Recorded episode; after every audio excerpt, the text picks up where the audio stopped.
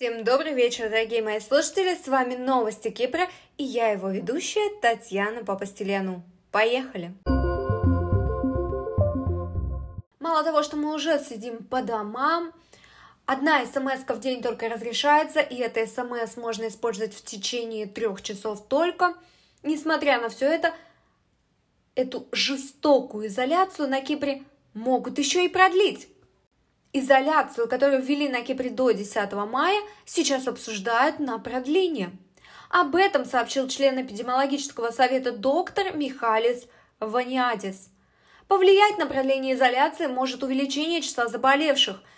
Прошедшая неделя не покажет результатов локдауна, потому что будут видны лишь итоги насыщенных доковидных выходных, когда бары и улицы были заполнены людьми. У нас было увеличение, что может быть связано с большой толпой людей в выходные перед закрытием в ресторанах, на пляжах и торговых центрах, пояснил доктор Ваниатис. Он добавил, что с текущими данными, возможно, потребуется продлить блокировку, но пояснил, что это будет известно на следующей неделе. В лучшем случае через неделю мы сможем сказать, следует ли продлить меры изоляции еще на неделю, сказал доктор. Также он выразил надежду на то, что это последний локдаун в 2021 году. Видимо, потому что денег за четвертый локдаун им еще не обещают. Население Европы активно проводит вакцинацию. Но что говорить, сейчас уже начинают придумывать вакцины для детей. А вы с этим согласны? Вакцина для детей BioNTech и Pfizer разрабатывают вакцину для младенцев. По словам генерального директора BioNTech Угура Асахина, уже летом будут доступны первые результаты вакцины для детей в возрасте от 5 до 12 лет. Что касается младенцев, то результаты испытаний такой вакцины ожидаются не раньше сентября. Напомним, что сейчас вакцина Pfizer-BioNTech разрешена для использования в возрасте 16 лет и старше – в общей сложности на Кипре с 1 марта по 22 апреля были госпитализированы 40 детей с коронавирусом. Возраст детей колеблется от нуля до полного совершеннолетия. Европарламент призывает ЕС ввести санкции против России за коррупционные преступления и подвергнуть санкциям российских олигархов. Это следует из опубликованного проекта резолюции Европарламента. Принять его планируется до конца недели. Европарламент призывает ЕС в дополнение к глобальному режиму санкций за нарушение прав человека утвердить европейский антикоррупционный санкционный режим страны, члены ЕС не должны более быть гостеприимным местом для российского богатства и инвестиций неясного происхождения, говорится в проекте документа. То есть российское богатство какой-то немного странный термин для юридического документа, де-факто приравнивается к инвестициям неясного происхождения. Таким образом, под возможные санкции может попасть практически любой капитал, связанный с Россией. Единственный плюс данного проекта в том, что носит факультативный характер. В документе уточняется, что решение Европарламента не обязательно к исполнению, а является рекомендацией для стран Евросоюза досталось от европарламентариев и Кипру. В парламенте подчеркнули, что такие страны, как Кипр, Болгария, Мальта, должны отказаться от программ золотых паспортов. Видимо, новости доходят до Брюсселя почтой России – Иначе как объяснить, что разработчики санкционного проекта а, не в курсе, что золотые паспорта на Кипре уже похоронили? В проект резолюции, помимо этого, включен призыв заморозить европейские активы олигархов, близких к властям РФ, а также активы их семей и аннулировать их визы в Европу. В случае военного вмешательства России на Украине активы в ЕС близких к российским властям олигархов и их семей необходимо заморозить. Визы должны быть отменены, сказано в документе. Западные государства выражают обеспокоенность в связи с якобы усилением агрессивных действий со стороны России на Украине. В Вашингтоне заявили об эскалации российской агрессии и передвижении войск РФ в Крыму и на восточной границе Украины. Судя по соответствующим пунктам документа, в Европарламенте практически уверены, что конфликт неизбежен. При этом пресс-секретарь президента РФ Дмитрий Песков ранее заявил, что Россия перемещает войска в пределах своей территории и на свое усмотрение.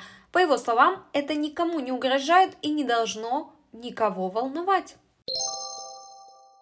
Неформальная встреча по кипрской проблеме в Женеве в формате 5 плюс 1 завершилась утром 29 апреля констатацией отсутствия точек соприкосновения для возобновления официальных переговоров.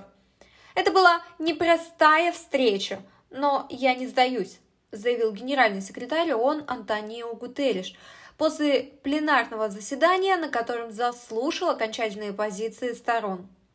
Напомним, что поддерживаемый Анкарой новый лидер турко-киприотов Эрсин Татар полагает, что более нет смысла говорить о двузональной, двуобщинной э, федерации. По его словам, речь надо вести о сосуществовании на острове двух независимых государств. В Женеве он представил письменный план из шести пунктов. Власти Республики Кипр настаивают на решении проблемы разделенного острова в соответствии с общепризнанной нормативно-правовой базой. Она предполагает создание на острове двухзональной двухобщинной федерации.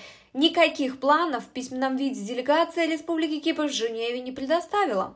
Усилия будут продолжены в рамках консультаций по созданию наилучших условий для новой встречи в формате 5 плюс 1 которая может состояться в ближайшие 2-3 месяца.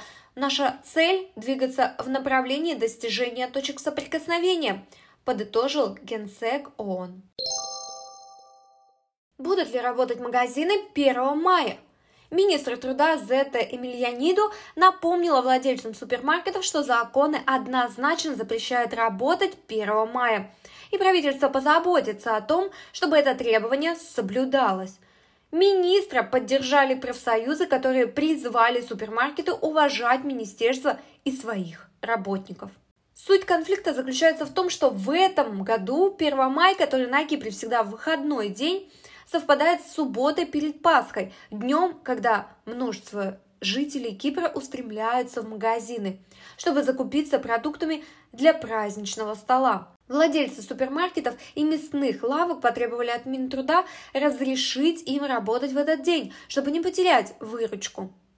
Они утверждали, что конкретный закон о работе магазинов, на который ссылается министерство, был признан неконституционным и настаивали на том, что закрытие в субботу создаст огромный ажиотаж в пятницу, а это уже будет нарушением санитарных протоколов. Кипрская ассоциация супермаркетов пошла еще дальше, заявив, что если решение министра не будет отменено, то ее участники оставляют за собой право работать в этот день при условии, что сотрудникам будет оплачена двойная ставка. В ответ на такое Зета Эмильяниду сказала, что обязательный выходной 1 мая предписан не отдельными решениями правительства, а положениями статьи 23 Закона о работе магазинов и трудовыми договорами с работниками, что не дает ни одному органу полномочий принимать какие-то собственные решения. Мы самым недвусмысленным образом разъяснили, что никакие дискуссии – о возможном нарушении закона проводиться не будут, сказала она. Министерство труда спешит заверить как предпринимателей, так и сотрудников, что закон будет полностью реализовываться. Во всех магазинах и особенно в супермаркетах 1 мая пройдут проверки из-за беспрецедентного публичного заявления ассоциации о том, что они намерены нарушить закон, подчеркнула министр. Все-таки мы ожидали, что Кипрская ассоциация супермаркетов, по крайней мере, признает охраняемое законом право своих работников праздновать 1 май, их профессиональный праздник.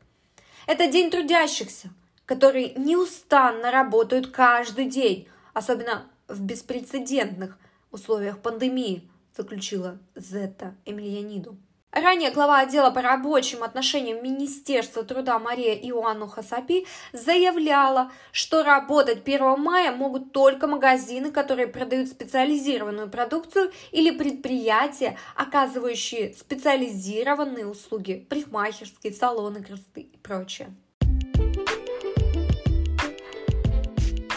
На этом наш небольшой выпуск новости Кипра с Татьяной Папастеляну подошли к концу. Я с вами не прощаюсь, а говорю до свидания, до новых встреч.